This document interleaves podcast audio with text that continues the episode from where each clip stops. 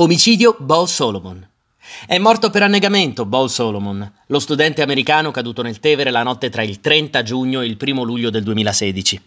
Il diciannovenne si trovava a Roma per un corso di cinque settimane presso la John Cabot University.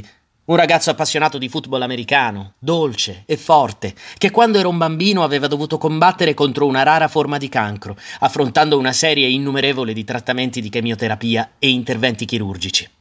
Secondo le prime ricostruzioni, all'origine dell'omicidio ci sarebbe stato un litigio o una rapina all'altezza di Ponte Garibaldi. Dopodiché il giovane sarebbe stato spinto in acqua da un senzatetto. Recentemente, però, i giudici della Corte d'Assise di Roma hanno assolto il clochard Massimo Galiotto dall'accusa di omicidio per mancanza di prove e discordanze fra le versioni dei fatti raccontate dai soggetti coinvolti e dai testimoni.